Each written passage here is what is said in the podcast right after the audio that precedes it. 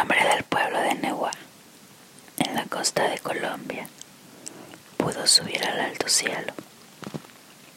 A la vuelta contó. Dijo que había contemplado desde arriba la vida humana y dijo que somos un mar de fueguitos. El mundo es eso, reveló. Un montón de gente, un mar de fueguitos.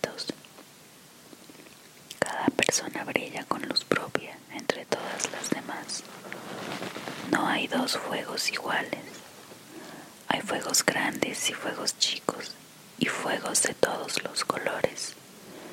Hay gente de fuego sereno que ni se entera del viento y gente de fuego loco que llena el aire de chispas.